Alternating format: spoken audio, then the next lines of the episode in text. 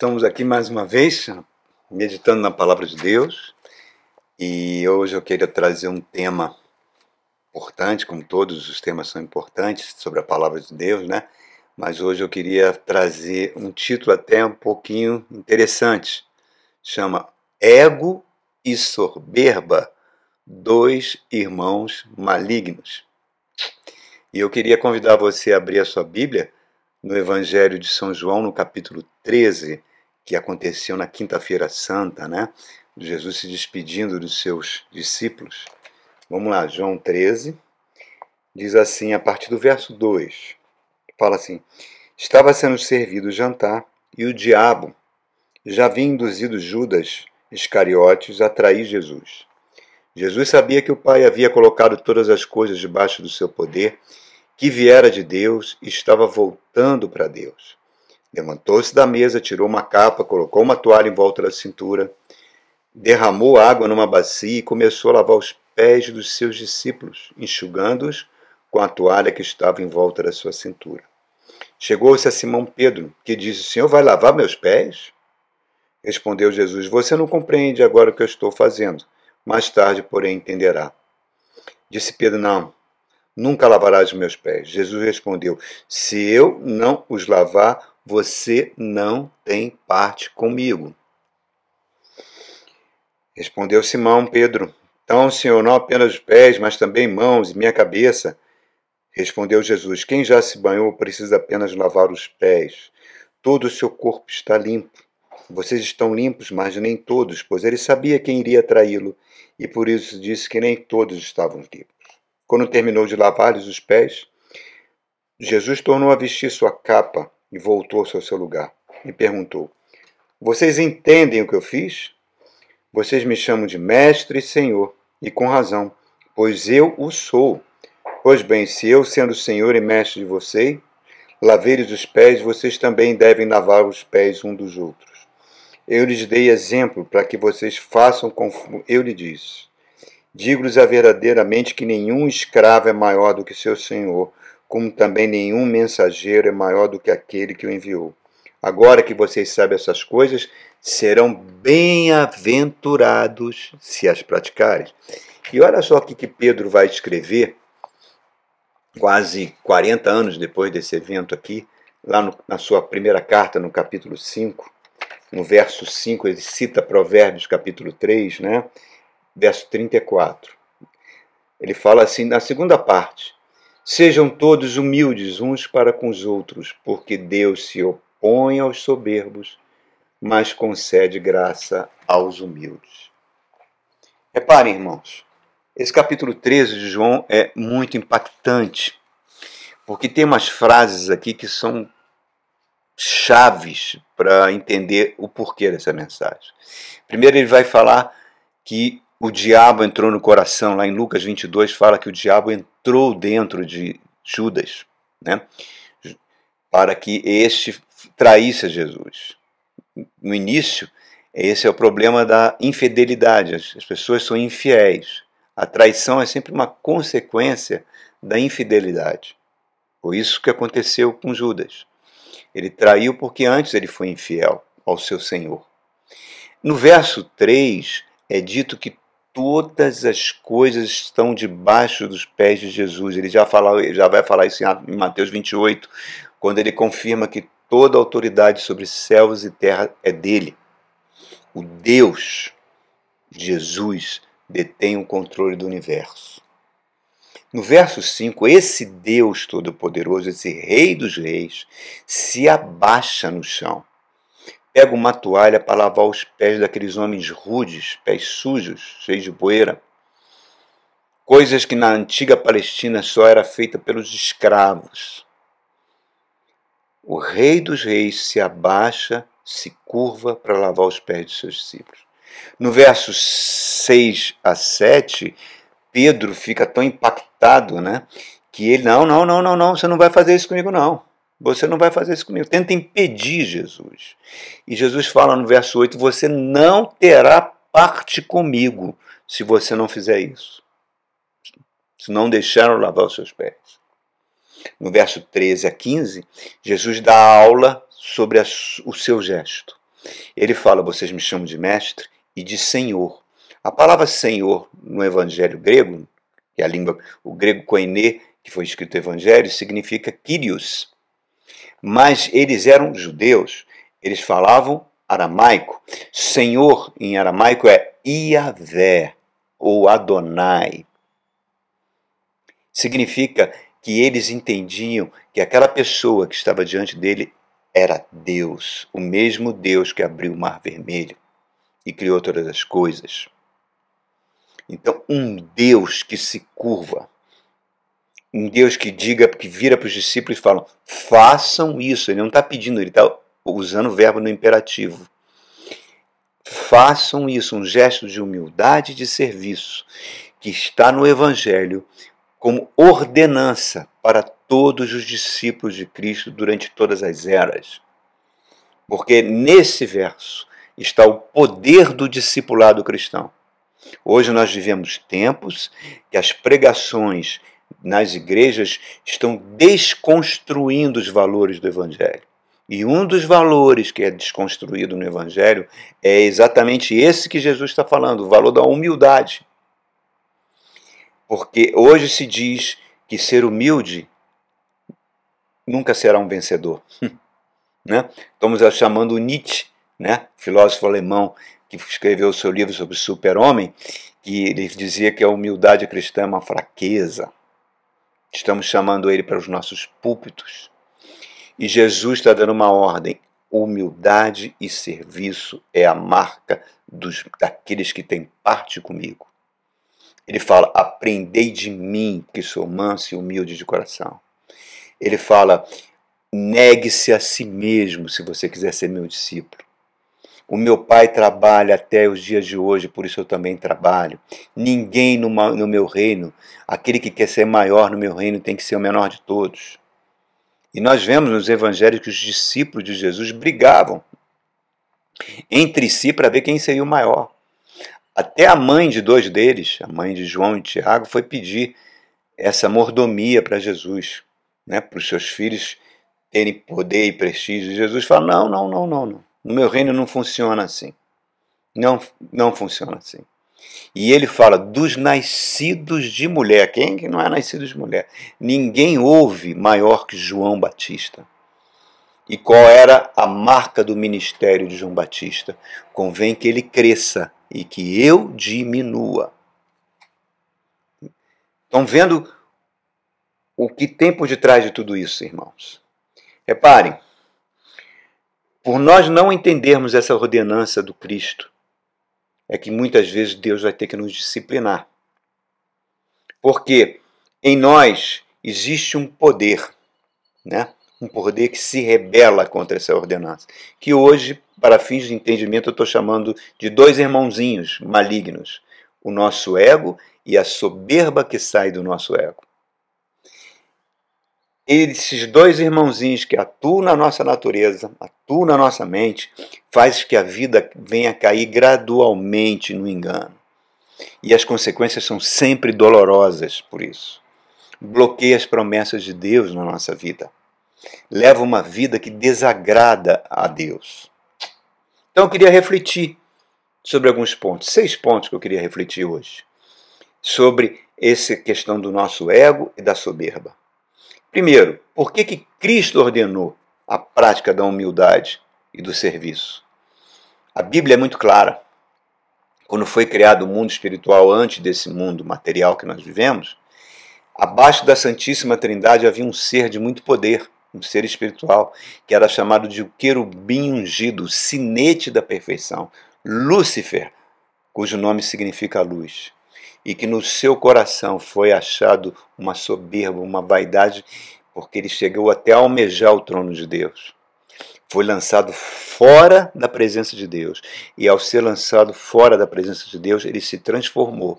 Deixou de ser um querubim de luz para ser um diabo, um satanás. E arrastou consigo um terço dos anjos que deixaram de ser anjos de luz para serem espírito das trevas, que a Bíblia chama dominadores deste mundo tenebroso, bilhões de seres espirituais. Porque por causa da soberba, por causa do ego, se deformaram. E esse mesmo pecado que entrou no universo, entrou também no paraíso que foi dado ao homem. Adão e Eva se deformam, perdem a sua imortalidade, perdem a imagem de Deus e entregam esse mundo nas mãos de Satanás. Prostituição, adultério, corrupção, mentira, violência, tudo isso tem uma única raiz: a soberba e o ego. Eles vieram com o pecado que entrou e, e para destruir a criação. Por isso que Jesus teve que ir à cruz do Calvário. Por isso que Jesus enviou o Espírito Santo para habitar no coração do cristão, para dar o poder do discipulado ao cristão, para que o cristão resista, porque é, compete ao cristão resistir às ações que da sua mente, do seu coração, da sua vontade, que levam ele a ser uma pessoa egocêntrica, uma pessoa soberba. Deus fala para Caim: o pecado jaz à porta, Caim. É você que tem que dominar. É um trabalho em parceria que nós fazemos com o Espírito Santo. É a nossa contrapartida para evitar que o orgulho, a soberba e esse ego venham nos danificar. Então, o primeiro ponto que eu queria chamar a atenção foi esse. A prática da humildade vai contra esse tipo de desses dois irmãozinhos malignos, esses pitbulls do mal que moram dentro de nós. Segundo ponto, qual é a característica desse ego, dessa soberba? Primeiro, ele, ele nos dá, ele nos faz olhar as pessoas de cima para baixo. Ele nos coloca numa posição falsa superior. E quem olha o seu semelhante de cima para baixo não consegue olhar aquele que está em cima, que é Deus. Permite que o auto-engano venha nos deformar e achar que nós somos muito melhores e maiores que a realidade do que nós somos. É um verdadeiro delírio de alma e produz um falso zelo, como esse falso zelo que Pedro manifestou aqui. É uma, e, o, e o falso zelo que próprio Judas manifestou. Lembra-se que os, talvez Judas fosse, junto com Mateus, os dois discípulos que, eram, que sabiam ler e escrever. Né? Ele procurou os sumos sacerdotes, talvez não tanto pelo dinheiro que ele recebeu, mas exatamente por um ego, por uma soberba pessoal de posição. E deu no que deu. Pedro, por sua vez, né, quando ele chega, você não vai lavar meus pés, uma, uma, um falso zelo, mas é uma atitude que disfarçava a vergonha que ele estava sentindo de ver o Deus que ele ele já tinha declarado que Jesus era, se curvar como escravo para lavar os seus pés. Ele que, peraí, eu vou ser discípulo de um, de um Deus tão fraco? Um Deus que se rebaixa? E quando Jesus fala, você não vai ter parte comigo, se você não permitir isso, isso é de uma advertência tão séria, irmãos, tão séria, do perigo que, que esse sentimento dentro de nós pode fazer ele pode destruir o discipulado de Jesus. Pedro depois, lá em Lucas 22, que é o mesmo que também acontece na Quinta-feira Santa, ele dá outros detalhes. Pedro, Jesus está explicando para os discípulos que, olha, vocês todos vão me abandonar, mas eu não estarei só. Pedro, para, para, para tudo. Eu não, eu não vou te abandonar não. Eu vou estar contigo até a morte. Esses aí podem te abandonar, eu não vou não. Aí Jesus olha para Pedro, ah, Pedro, Hoje mesmo, eu tive que falar com meu pai, porque o diabo queria passar você na peneira. Eu tive que rogar por você, Pedro. Quando você se converter, Pedro, que nem convertido você é ainda, ajude os seus irmãos. Porque uma coisa é ser seguidor de Jesus, outra coisa é ser convertido. Nós temos milhões de seguidores, nem tantos convertidos. Então, reparem, ele depois ele vai insistir: não, mas todo mundo pode te abandonar, mas eu não vou te abandonar, vou até o fim. Pedro, Pedro, Pedro, antes que o galo cante duas vezes, você vai me negar três vezes que me conhece. Pedro estava sendo sincero, Pedro estava sendo honesto no que estava falando. Simplesmente ele não se conhecia. Ele não conhecia a sua natureza, ele não conhecia o seu ego, ele não conhecia a soberba, a vaidade que estava no seu coração. A cegueira do ego faz isso, ela aniquila qualquer tipo de aprendizado da palavra de Deus. Ela sabota o projeto de Deus. Qual é o projeto de Deus? Que você seja um tipo de gente, um tipo de gente parecido com Jesus. Ele ensina que você seja um cristão. Cristão significa o pequeno Cristo, aquele que imita Jesus. E nosso ego bloqueia. Isso não tem nada a ver com personalidade, você ser caladão, falador. Não, não há. É, o, a pessoa que é pobre é humilde, a que tem dinheiro não é. Isso, nada disso, irmãos. Isso está presente em todos os corações humanos. A soberba e a vaidade. Aquilo que nós nos orgulhamos, muitas vezes pode ser a nossa ruína, irmãos. Vide Pedro. Terceiro ponto que eu quero chamar. Esse ego ego, né? junto com a soberba, esses irmãozinhos malignos que moram em nós, é a, no... é a fraude da nossa alma. Porque ele nos auto-engana, ele nos sequestra e sabota o nosso futuro. Por quê? Porque, olha só, Jesus era uma pessoa extremamente adaptável. Ele estava com prostituta, estava com publicano, estava com governador, estava com escriba, estava com, com a elite e com o povo. Ele, nada disso o transformava. Ele sim transformava as pessoas. Flexível, tolerante, uma, uma ponte que constrói relacionamentos, certo? Mas a pessoa que não é assim, que não permite que a humildade entre no seu coração, qualquer conquista que ela fizer por mais irrelevante que seja, vai assumir uma proporção de um grande feito, nos enganando. A gente acha que a nossa esperteza, o nosso talento, o nosso dom, que faz a gente conquistar, isso é uma cegueira de uma realidade que está diante de nós. Por que, que os casamentos se acabam? Por que, que aquela pessoa que era tão amorosa, carinhosa, de anos se passam e depois ela não aguenta nem o ar que respira do seu companheiro? Por que, que os relacionamentos se destroem? Por que, que palavras como ah, quem põe dinheiro nessa casa sou eu, sou eu que cuido dos filhos, sou eu que faço isso, esse entulho de alma vai entrando nos relacionamentos, destruindo lares, até lares cristãos. Por quê? Por causa da soberba, irmãos. Por causa desse ego. Provérbio 16 diz que Deus detesta o orgulhoso. Olha só. Por quê? Porque lembra Lúcifer. Quando Deus vê uma pessoa soberba, orgulhosa, na memória dele vem Lúcifer, que era assim. A altivez de espírito traz ruína e a queda sempre vai acontecer. Sempre vai acontecer. Porque ela nos cega e, e não reconhecemos o nosso defeito. É que nem Pedro. Pedro não reconhecia. Às vezes, Jesus está falando com ele com amor, mas quantas vezes pessoas com amor falam conosco, né? Pô, faça isso. Tá, pô, cara, tá pisando na bola. Tá, tá botando. Vamos baixar essa tua bola. Tá que nem um pavão. Tá subindo mais do que deve. Vai devagar. E aí a gente não aceita. A gente acha que a pessoa é implicante, tá com inveja do, teu, do nosso sucesso. Né? Tem uma visão preconceituosa a nosso respeito. Porque a gente sempre se acha certo. Você conhece alguém assim? Hã? Ó, esse dedinho aponta para cá e aponta para aí, ó. Nós somos assim. Nós somos assim.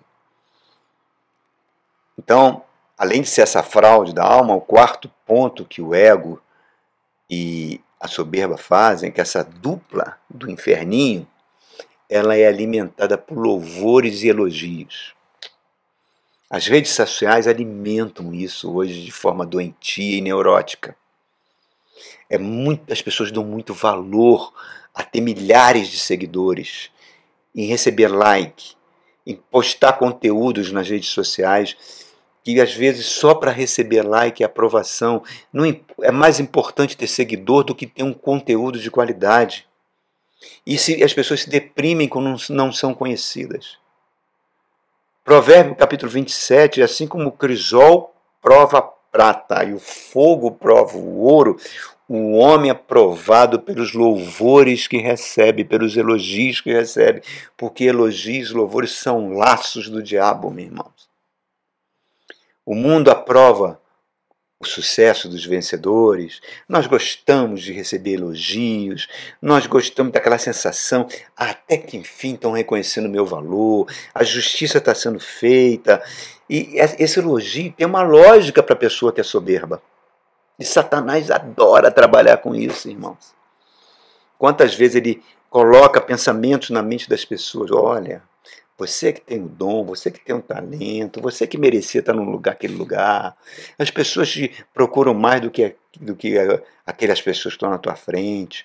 E, e é injusto o que fazem contigo. É tudo tão sutil e diabólico que você, se não vigia, você embarca nessas mentiras e fica cego porque você não sabe que qualquer dom, que qualquer talento, que qualquer coisa que você tenha de bom não é sua, é dada por Deus.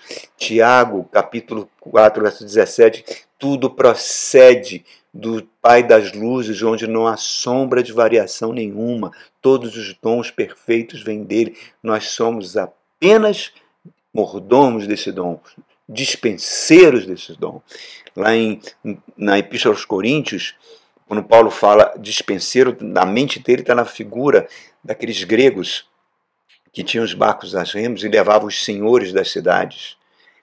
Eles remando, levando o senhor da cidade. Quando o senhor da cidade chegava no porto, a cidade toda vinha recebê-lo com elogios, com flores, etc. E os remadores humildemente levantavam o seu remo apenas para cumprir a missão de levar o senhor. É isso que Paulo está falando, nós somos apenas dispenseiros. Tá? Nós estamos aqui para levar Jesus através do nosso viver. Nós estamos muito preocupados com a nossa imagem, irmãos. O que, que vão pensar de mim? Tem, tem cristãos, crentes até que tem vergonha até de dizer que ficam doentes. A gente se protege tanto da negatividade de pessoas que querem fazer mal a gente, falam mal da gente, a gente se blinda com relação a isso, mas a gente não se blinda contra, contra o nosso ego, que ama em querer ser gratificado, por um suposto potencial de qualidade que, que nós temos, que, que o elogio que a gente recebe nos faz sentir tão bem, aquela autoconfiança exagerada que não aceita críticas. Nós temos obsessão por nós mesmos. É que nem o rei Saul. O profeta Samuel fala para ele: ó, você recebeu uma ordem, destrua os amalequitas, não fique com ouro, prata, vestes, gado, nada deles, queime tudo. Saul não cumpre essa ordem. Reserva, ataca os amalequitas, vence, mas reserva o despojo para si. E Samuel ainda fala para ele: espera eu chegar para fazer o sacrifício. Saul não espera. Sacrifica ali mesmo. Quando Samuel chega, ele fala: Ué, por que você desobedeceu? Ah, os soldados estavam já irritados, eu já estava preocupado com a minha imagem perante eles, então eu fiz. Aí Saul falou: Cara, desobedecer é, é um pecado pior que a feitiçaria te torna um satanista. E a Bíblia diz que o Espírito de Deus saiu de Saul, um demônio entrou nele e ele não percebeu. E vai levá-lo até o final da sua vida. Repare, irmãos, elogia laço, porque o soberbo acha que tem alguma coisa, que construiu o seu dom, o seu talento. Meu irmão, nós não temos nada.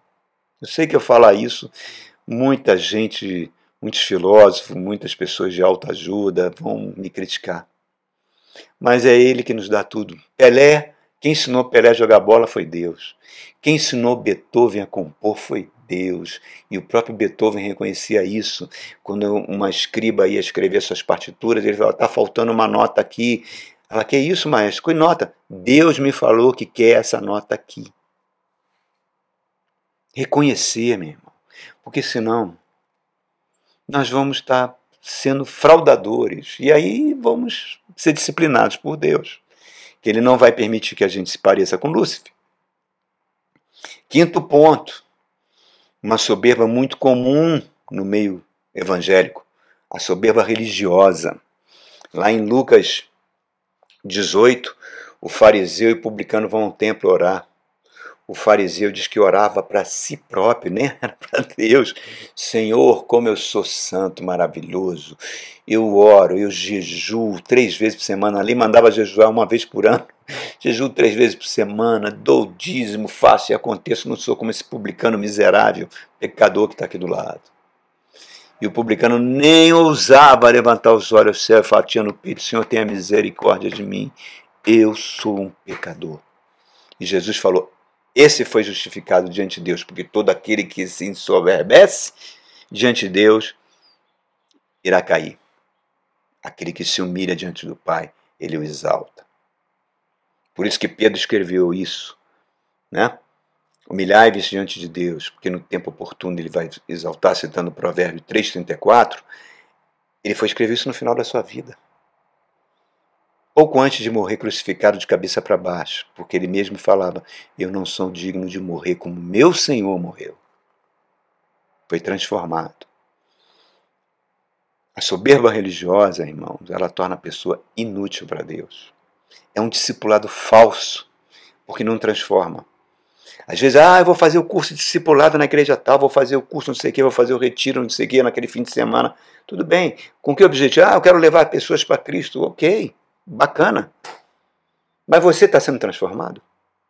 Isso, essa santidade de fim de semana está te transformando? Você está deixando de ser mentiroso, fofoqueiro, com língua afiada? Está sendo o melhor pai, melhor marido, um melhor membro da sua igreja? Um melhor um, um, um companheiro fiel do seu pastor? Está transformando você? Está fazendo que você olhe para o seu irmão cristão como alguém superior a você? Que você está pronto a servir?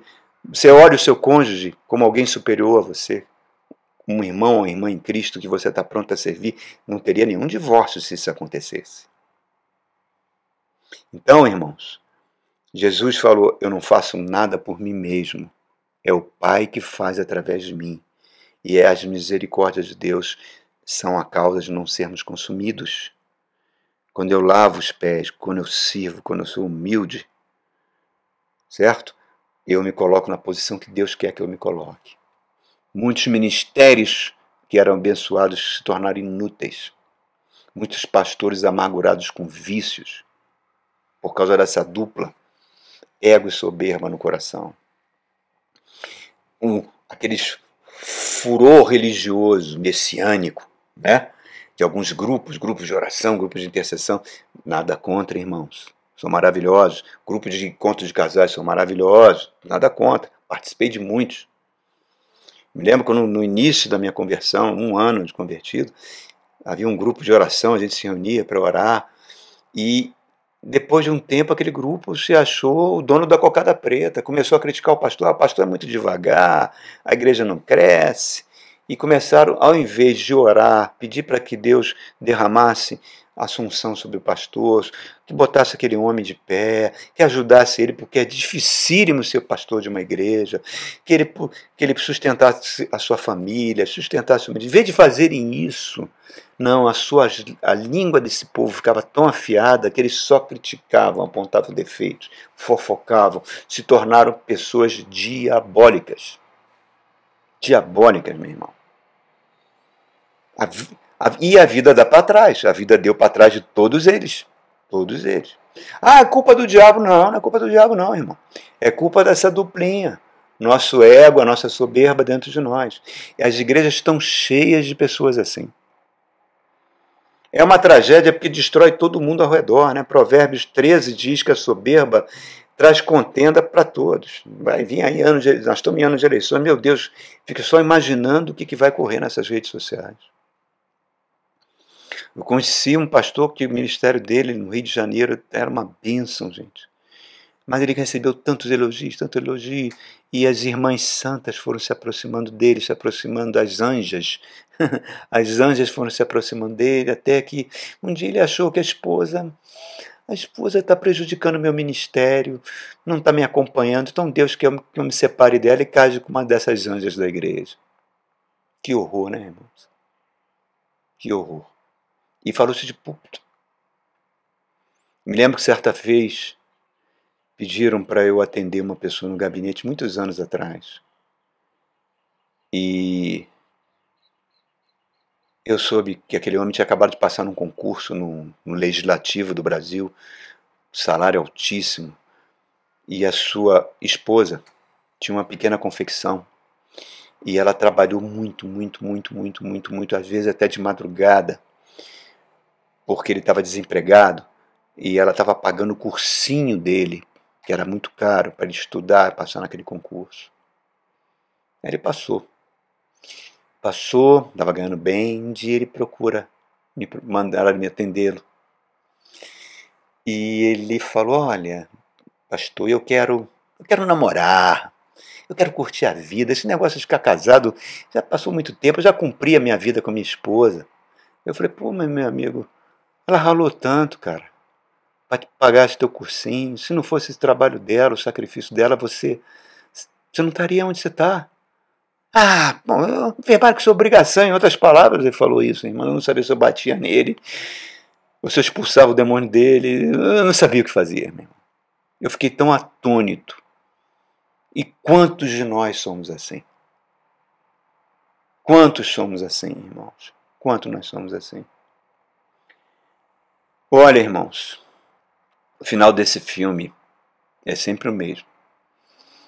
Gálatas fala: de Deus não se zomba.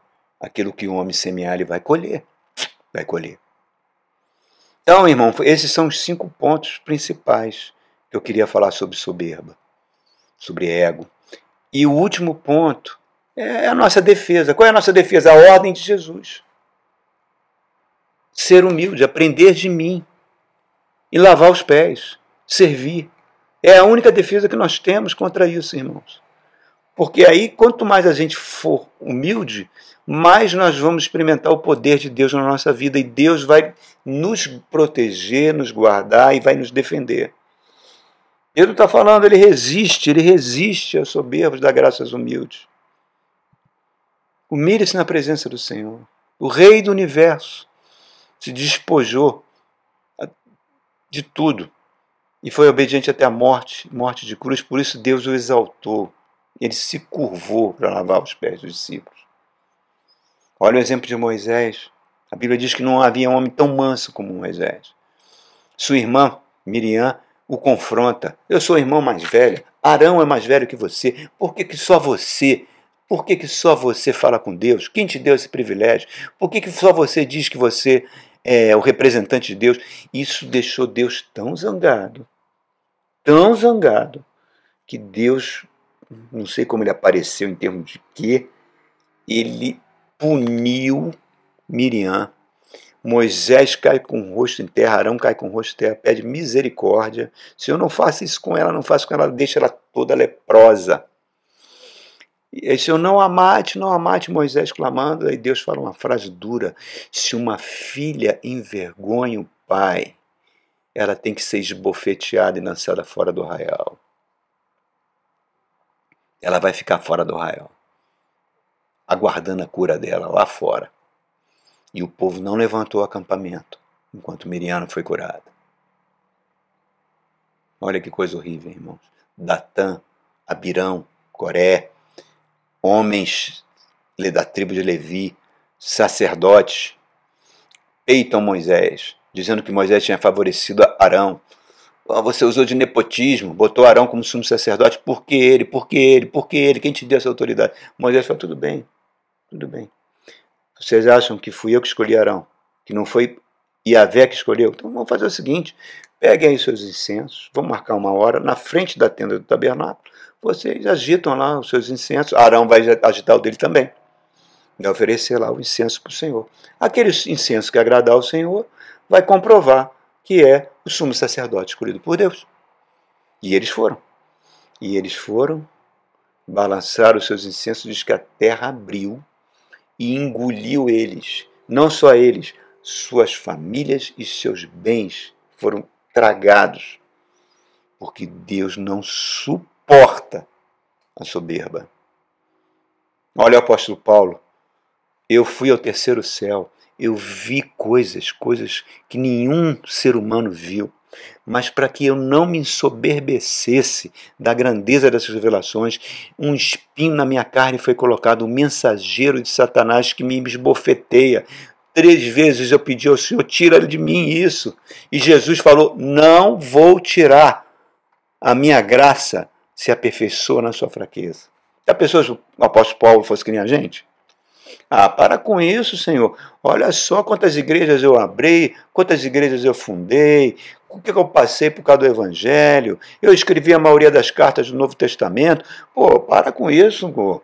Tira esse mensageiro. Tu acha que Paulo falaria isso, irmãos? Não. Combati o bom combate. Completei a carreira. Guardei a fé. Já agora a coroa da justiça está sendo oferecida pelo meu justo Senhor não somente a mim, mas a todos que amam a sua vinda. Morreu decapitado por Nero e escreveu para Timóteo: Todos me abandonaram, estou só. É, irmãos. Salmos 139. Sonda-me, Senhor. Vê se há em mim algum caminho mau. Tudo que Jesus conquistou na cruz é direito nosso nossa herança. A gente enche o peito para cantar isso mas sem humildade, fidelidade e serviço, pode esquecer, irmão. Pode esquecer. Jesus estava nu, desfigurado numa cruz, humilhado naquela cruz. O povo dizia: desce dessa cruz se tu é o mesmo filho de Deus. Os sacerdotes zombavam, os romanos zombavam, todos zombavam. Tu é um criminoso, você não é Deus coisa nenhuma e um ladrão, um bandido, olha para aquele homem desfigurado, humilhado na cruz e fala: Senhor, lembra-se de mim quando vieres no teu reino. É isso aí, irmão. E Jesus fala: hoje mesmo você vai estar no paraíso comigo. Cuidado para você não chegar diante de Jesus e falar: Ah, eu fiz tanta coisa, eu levei tanta gente para Jesus, eu fiz milagres no teu nome, eu fiz curas. E Jesus falou: Ó, oh, conheço você não, nunca te vi. Apartai-vos de mim. Que isso nunca aconteça comigo nem com você. E Deus abençoe a sua vida. Cuidado com esses dois irmãos malignos, o seu ego e a soberba que sai dele. Amém? Deus te abençoe.